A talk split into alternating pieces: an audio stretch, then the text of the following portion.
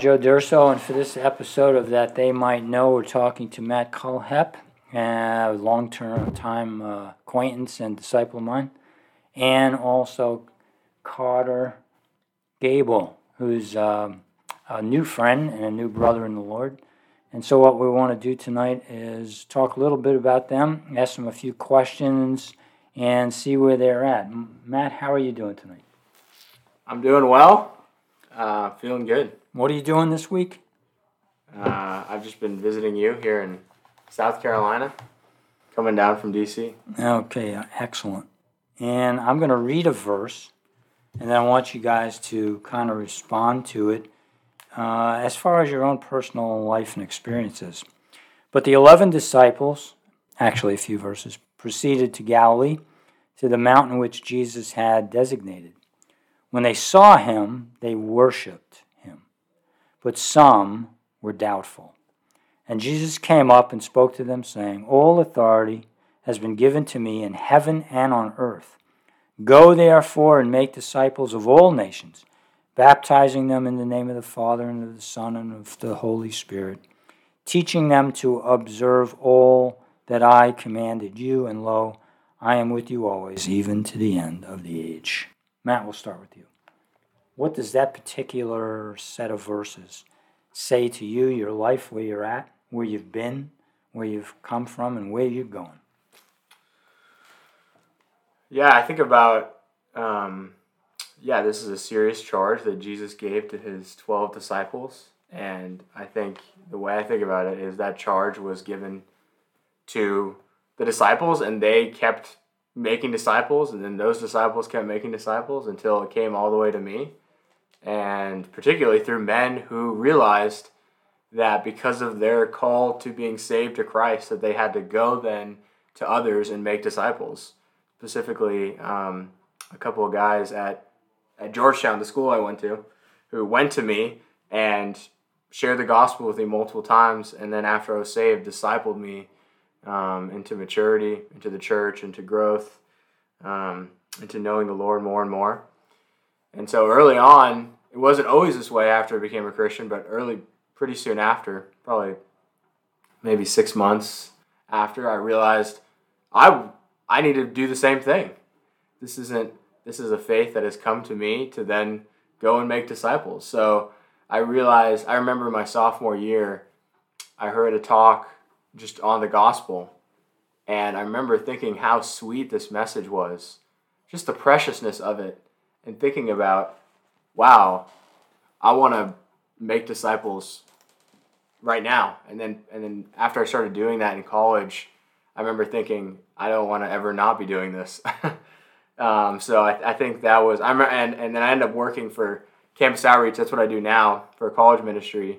And one of the biggest reasons I, I did it was because I realized I want to prioritize this. I want to be making disciples for my whole life. And this is a way to do it, is to be working for campus outreach. So I would say a big part of my life. Why I was saved, why I'm saved right now. Awesome. Appreciate that. And how are you uh, related to Carter? Yes. Uh, Carter uh, is a student, and uh, he came up to DC um, we we met. It was pretty crazy because it was during the pandemic, and I didn't know I was going to be meeting uh, new guys, um, or I just didn't have a lot of hope. And so we met all the way back um, in I guess August of 2020. August, August, yeah. August of 2020, and so yeah, we I think we hit it off pretty quickly, but um, yeah, share the gospel with him a lot, and have been discipling him for the past year. How would you? Uh describe the relationship you have with uh, Matt? Yeah, so, and in relation with what you read for us, um, Matt talked a lot about what it's like giving that discipleship. Um, but for me, I was the beneficiary of that, um, and that's that's how I came to know Matt. Um, as a student, I was connected with him, and I was really lost in a lot of ways.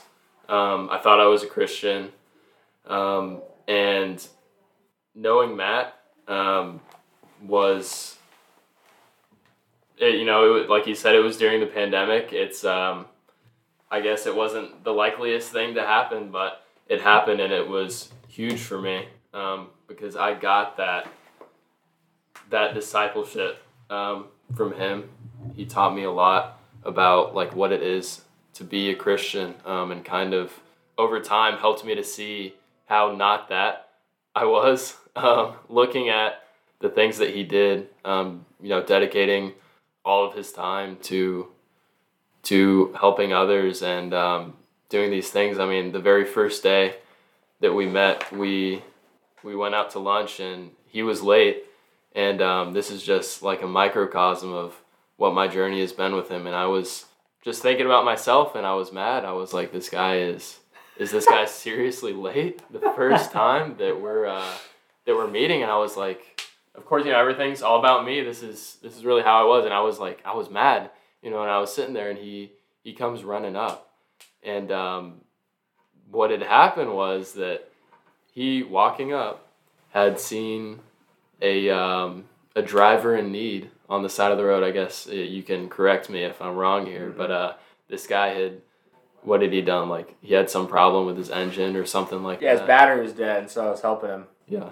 So this whole time, and this is uh, the rest of my life before that, I um, it was about me. You know, I was, I I had myself in mind, um, and passing by that guy. No, I'm not. I didn't see him, but for the sake of the metaphor, I probably wouldn't have even stopped to have helped him. Um, and Matt um, is like the essence of what we were talking about here. He he wants to help others. He he he puts himself last, you know. Um, and seeing that the very first time I met him, I not being a Christian yet, I don't think I could place my finger on exactly what it was, but um, it was something about him, and I've come to learn more and more that it's it's it's that desire to help others, to disciple others. Um, that's that's what was really great about that. Thanks, Carter. Um, this verse, the verse 17, this was in Matthew 28, 16 to 20, and particularly in verse uh, 17. When they saw him, they worshiped him, but some were doubtful. So tell me about this worship. What does that, and either one of you can jump in or both, what does that mean to you that uh, they worshiped him, meaning Jesus?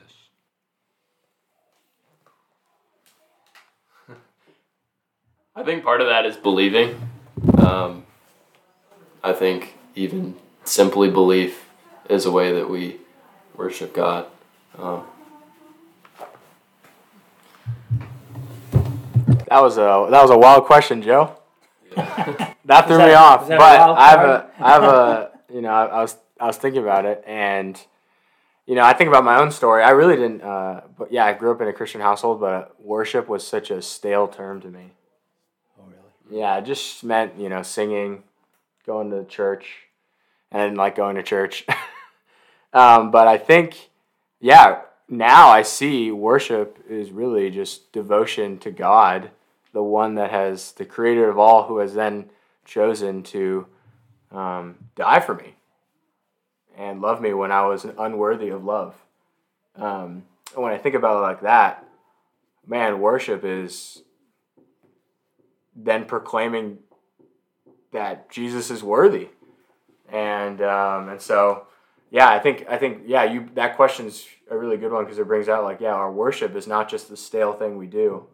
Um, it's our devotion to God. And then right after these disciples worship Jesus, they are then sent. So, right in tune with worship is then going. Uh, so, a worshiper of Christ, I mean, is one who goes and or wants to go, wants to go and make disciples. You know, not perfectly, but desiring to go. So, is is that like the devotion that you were talking about, like going out and, and living it? Is that what you mean? Or it's a good question. I think yeah, it's just I think uh, kind of what I mentioned before. When we are confronted with the gospel, if we understand it. You know that Jesus died that we be brought to Him. We can't just sit around and do nothing. Yeah. Um, worship is supposed to be this active thing, going out and proclaiming Christ. And um, yeah, it just comes from an understanding of what Jesus has done. So Jesus at this point had just risen from the dead, and they came and worshipped him as they should. And then he says, "Go." How long have you been in the ministry now, Matt? A year and a half.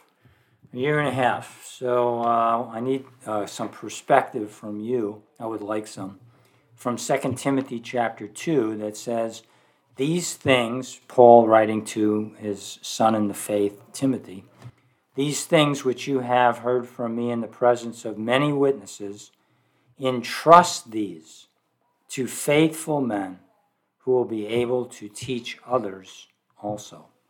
The things which you have heard from me in the presence of many witnesses, entrust these to faithful men who will be able to teach others also. A few things here from your perspective right now. One, uh, the things that he heard. What do you think those things are? What is he entrusting to faithful men? What makes a faithful man, from your perspective, and what makes them able to teach others also? I know that's a lot, but give it a shot. wow, that was a lot. Um, I'll start with the easiest. I think the things are the the message of the gospel, or just in general the faith that we have in Christ. We are trusting in Christ when we're saved and today that He's righteous for us, that He has died for us, and that we're united to Him right now. Um, I think of John uh, John 15. Apart from me, you can do nothing. But Jesus is the vine, we're the branches, so we're living off of Him. So this is the this is the faith that we live. It's trusting every day in Christ. So that message, passing it on um, to men.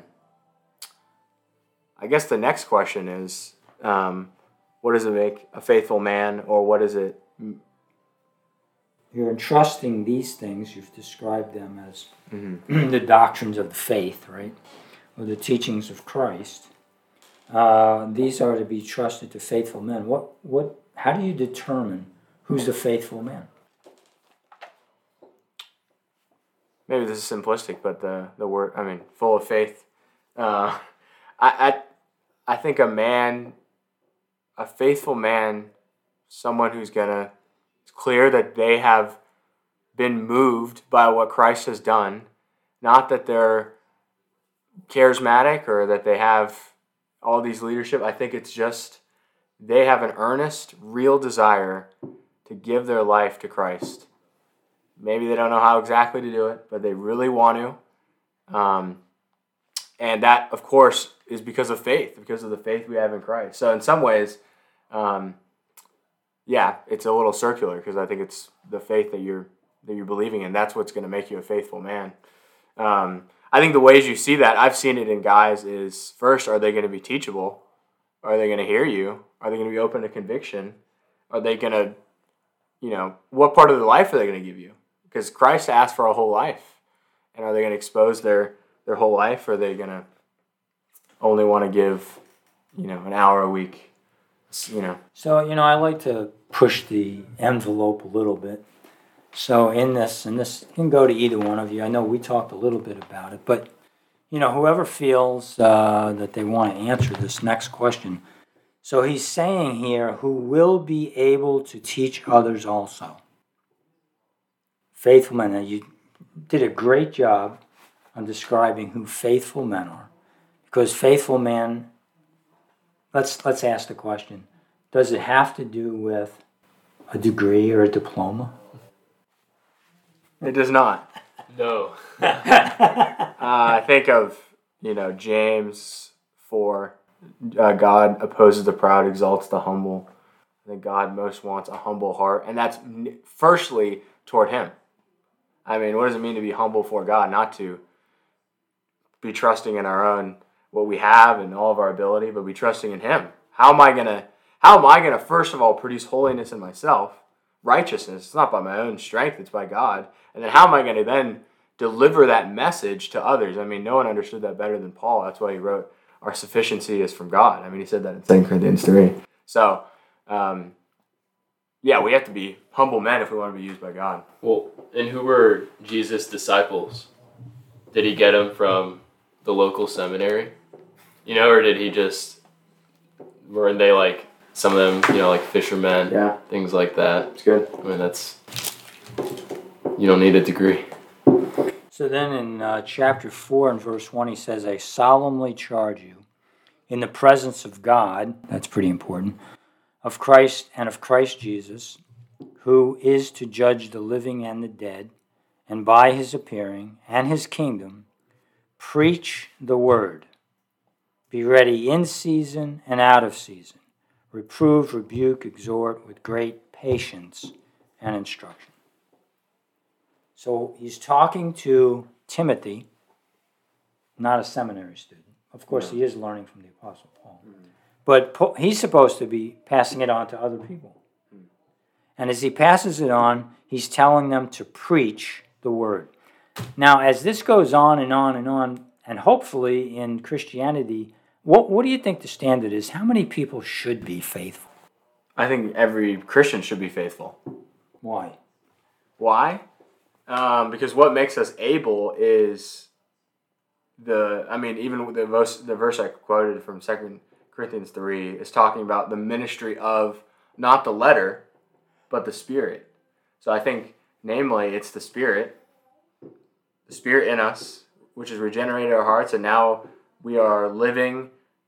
Christ is living through us, as Galatians two twenty says but then also through the word. I mean, we have God's word. So I think those are our two. I mean, you even just mentioned it. You're talking about sources of faithfulness. What about motive? Like why we be faithful? Yes, I'd say that's a fairly important question. That is a good question. I know you know this answer. Yeah, we're we're faithful for Christ. To serve him, to honor him. I mean, you mentioned that the the those that those that worship Christ uh, in, in, Matthew 28, those are the ones that he sends to go. So um, the, the motivation is because Jesus has died not just so that we'd be forgiven and then wait around and then go to heaven. He died to bring us to himself, to live for him. I mean, to be returned to where we're supposed to be, which is worshiping God. Want to add anything to that, Clark? That means I didn't answer it right. No, you did answer. it. Yeah. Absolutely. Just follow him, and everything will be great. Yeah. Yeah, I mean, because what did Christ do? He didn't. If he had lived for himself, I mean, you know, he, he, he lived for us, right? So he lived for others over himself. So how? Why would? Why should we do anything different? Christ's example in Philippians 2. It's good. So the sufferings of Christ are the motive. So then he goes on and he says, For the time will come when they will not endure sound doctrine, but wanting to have their ears tickled, they will accumulate for themselves teachers in accordance with their own desires, and will turn away their ears from the truth, and will turn aside to myths. So, what was he prophesying there? So I think like prosperity gospel is what I think of. Like they'll they'll listen to who they know Mhm. is going to say what they want to hear. Yeah, Excellent. basically just, yeah, people want to hear what they want to hear. You find that to be fairly true in your experience. Yes. Yes. okay, so for this next part, let's consider this verse, these verses. And this is from Hebrews chapter 2. For this reason, we must pay much closer attention to what we have heard so that we do not drift away from it. Let me back up to 13 of chapter 1. But to which of the angels has he ever said, Sit at my right hand until I make your enemies a footstool for your feet? Are they not all ministering spirits sent out to render service for the sake of those who will inherit salvation? So, angels are ministering spirits, they're servants. And Jesus is compared to the angels, which are much greater in power and wisdom than we are. And but Jesus is sitting infinitely over them. And he's sitting at the right hand of the Father, and he's the one who gave his life for the lost. He's the one who was offered and sacrificed and died for the purification of our sin, as in chapter 1. And then from that point, he goes on and says, For this reason, we must pay closer attention to what we have heard, so that we do not drift away from that word. Drift away is it's like a boat tied to the docks, and it gets mm-hmm. loose, and it starts floating out to sea. And you, have you guys ever been at sea where you can see no land? Mm-hmm. And when you're in a little rowboat, that's not like real cool. Right? It's not fun. Yeah, definitely. Not. That's that's kind of frightening, right? Yeah. And you don't know which way to go. Yeah. So it's possible in his description there to get start to get away from God to the point where you don't know the way back. How scary is that? Talk to me about this because we're talking about discipling. We're talking about faithful men. We're talking about going in a direction which is God ordained. And now, in this portion, in this warning, is paying closer attention lest we drift away from that. What's that look like? Have any idea? I've thought about. I I think what that brings up. It's pretty interesting. Is that in some ways, it's a simple uh, request. Don't drift away from the salvation we have. You know, I mean, even the verses we've talked about before, the message that we've been entrusted. Um, it's not something new, and I think that really gets at the heart of discipleship. We're not. I'm not discipling somebody into something like, you know, after a year he's going to become a level two, and then you know, like he's moving on. Um, I think the heart of the Christian life is actually understanding more of who Jesus is. That's it. More of what the salvation we have. More of, I mean, how we've been saved from sin, and um, and that means more than just even the penalty of sin, more than justification, but how He now lives in us. Um, and that's the message we've been saved by. That's a message we'll continue to be saved by until until we're home with Him. So, um, yeah, it's a really urgent call. So I, I think, um, yeah, that thinks. Uh, just thinking about my own discipleship, um, I am in some ways I'm not, and it really humbles me. I'm not like greater than them. Um, it's just this one message that I'm saved by now. I want them to be walking in today, and to not drift away from it. To keep enduring in the same message. Yeah, and uh, like you said, Matt, it's it's nothing new. Um, I think about drifting away from like God's word.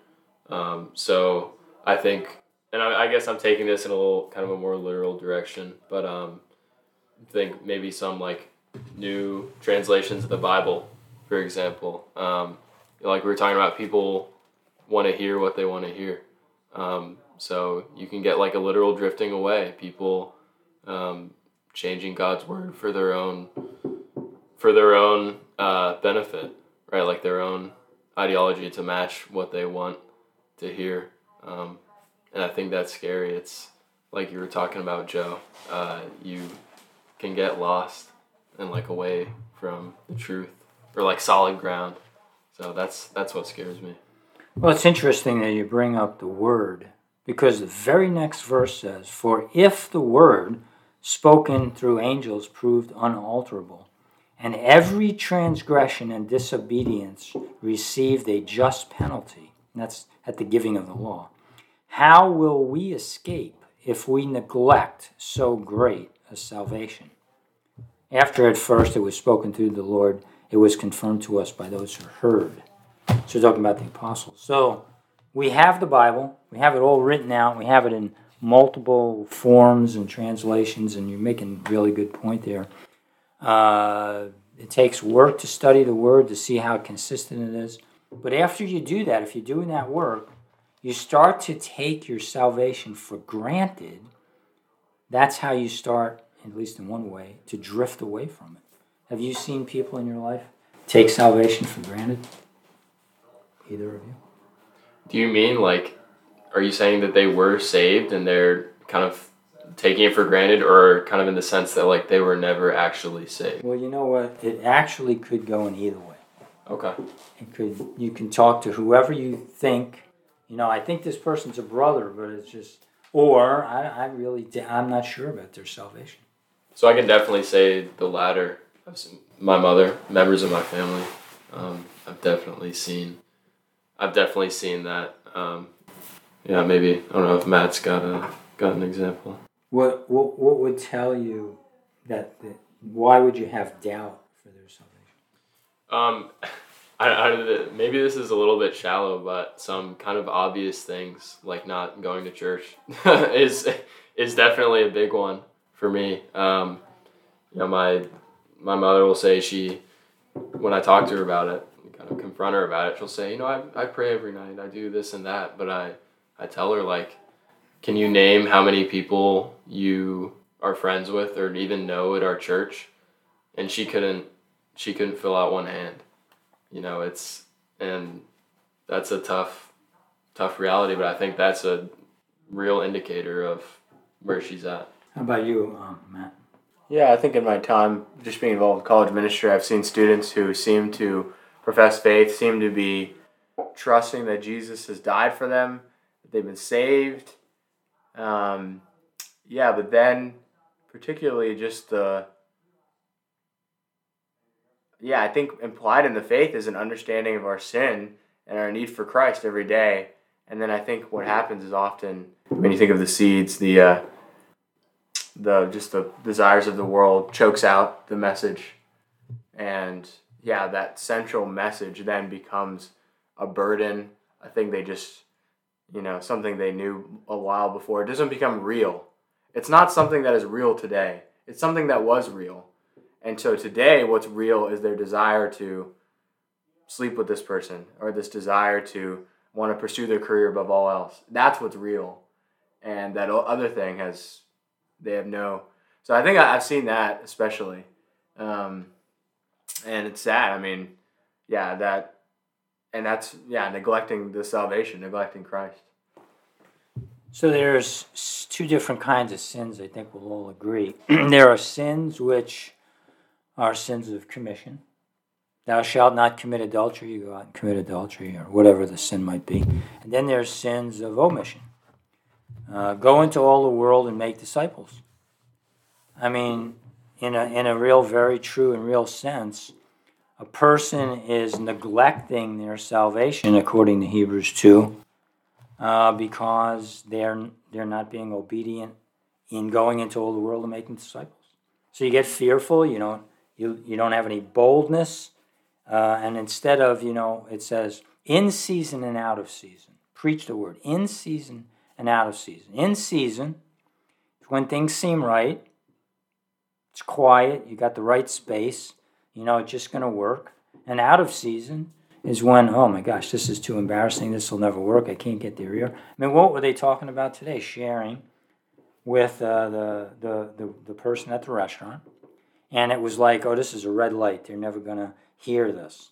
Remember whatever you know what the question was in the beginning on how, and then all of a sudden somebody else jumped in and shared with them a testimony, and bam, you know the guy started to light up, started to walk in. So, you know, we make judgments built on fear, and believe me, I understand fear. Um, but the call here is to make disciples. That's not the work of the pastor. We heard that this morning. Somehow we bought into this lie over time. Um, it's the work of every person who knows Jesus Christ to give their life and to continue to pursue it. Even Paul, towards the end of his life, shipwrecked, beaten, I mean, stoned to death, you know, and he's still praying for boldness. I mean, it's just a lifelong endeavor, and we continue to grow. We always seek to grow, no matter what level you think you're at you know, you go ahead.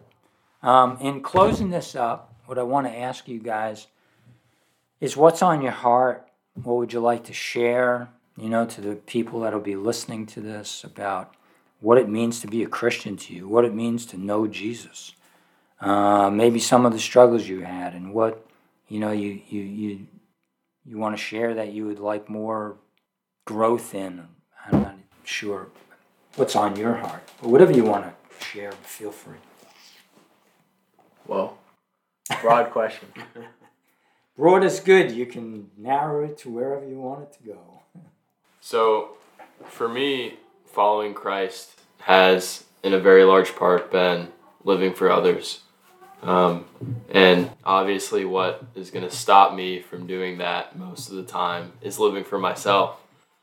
Um, so, some of my some of my I don't know my I don't know if best is right adjective, but some of my most met the the the moments that really stick to me are those in which I've um, live for others in one of the most important ways, which is by trying to share the gospel, the gospel with them. Um, and so, a way that we can live for ourselves is being afraid, um, being afraid of what they're going to think um, about us. Um, and thinking like that is selfish and it's not taking into account that they need the message more than I need to be liked by everyone, right? Um, and thinking that way, and the ins- it's that inspiration that that's given me to go out and to share the gospel with with friends or family. Um, those have been such meaningful moments because in that moment, no matter how I'm going to be thought of, it's I know that I'm truly living for someone else and trying to help someone else, and that is um, very, very fulfilling for me. And that is a big part of what living for Christ is to me. That's really good. Um, mine's kind of in a similar vein. I, I think of, uh, I think what Carter's kind of describing there is we feel this pull to live by the flesh, to live with our mindset on just us. Even as Christians, we, we feel it. Self wants to rule, and there's days when you wake up and you're scared to evangelize or you don't want to read the Bible or, um, and that's gonna that's where I feel that pull of you know not yeah living in that yeah where that feels so real those desires. I don't want to do this. I don't want to do that. I really want to do this. Um, and yeah I think the Bible is clear. The word that God has breathed out to us is that we are not meant to live in that realm. We're supposed to live really in heaven. We're supposed to live with Christ. Yeah. If you have been raised with Christ, seek the things that are above where Christ is seated at the right hand of God. That's Colossians 3. Um, I, so I think what then helps me to follow Christ is I want to live there. I want to live in that in that realm uh, where Christ is more real than these desires. I mean, that's where that's why Jesus rose is that we live there, um, that we would not be people of the flesh but people of the spirit. I mean, that's Romans eight, um, setting our mind on things of the spirit. So, I think, yeah, just my encouragement is when you are, yeah, strive to be living in the spirit, having your mindset on the spirit, to be where Christ is real. I mean uh, one thing that really encourages me is just thinking about sometimes we get so selfish. Why did God do this? That's really what our heart grumbles. Why did God give me this? Or why am I feeling this way? Why do I have to do this? Um, and I, I, I think about often if we just remember, I mean, going back to the, what we even started with, our salvation, where we were. Do we, do we know where we were when God found us? We were in the dust, literally destined on the road to hell and God chose us out of his out of the world to be the object of his love in his son and he, he put to death his own son for us. If I really think about that, sometimes I just think, where else am I gonna go? What about what am I gonna do? Stop following Christ? That's foolish. And that kind of uh, that kind of attitude is the living in the spirit that kind of wow, it every it changes everything. I mean, I think I think if you're a Christian, you've seen that when your perspective just shifts, everything's grace. I mean, you have those days, things are going wrong, everything is grace. That's what we want to live, um, and in Christ we can. So uh, that's just my encouragement. Those that's where we want to be. Um, is where those that that's a those are not wishful thinking. That's a spiritual reality for us. We are raised with Christ, seated with Him. We are saved right now. We are justified. We are loved by the Father. And now we're to live it and, and trust it. So that would be my encouragement. And with those closing words, why don't we pray? Heavenly Father, we thank you that we are one in the faith, my brother Matt and Carter. I ask, dear Lord, that uh, I thank you. I thank you for making a new person a brother and uh, that we have something that's going to endure for eternity. We thank you, Lord, that we're not just friends, buddies, uh, like people are in the world that expect to die and that's the end. or maybe a hope that they have no knowledge of. But we have your written word, we have your promises, we have your covenants, we have your law. We have your law written in our minds and our hearts. We're a new creation in Christ. Lord, for all these things, we give you the honor and the glory. They're not on us, they're, they're just fulfilled in you and you alone. So we thank you for our testimonies uh, that we share together in the living Christ. We thank you, Father, for sending your Son and a sacrifice that we cannot begin to comprehend, and that you have brought this to us in our hearts and given us eternity on a platter, so to speak. Lord, make us faithful. Make our hearers who consider these things about the responsibility that is ours to preach the word, to entrust them to faithful men. And it doesn't say it in the text, but faithful women who will be able to sh- share with other women also and all the needs that there are there, particularly as primary caregivers uh, to children, and not that men aren't, but in women in a very special way. We ask, dear Lord, that you would make us faithful in the place that you've seated us and uh, allow our hearers to hear these things and to glorify you and to be more committed or committed to serve you from a pure heart. We ask these things in Jesus' name.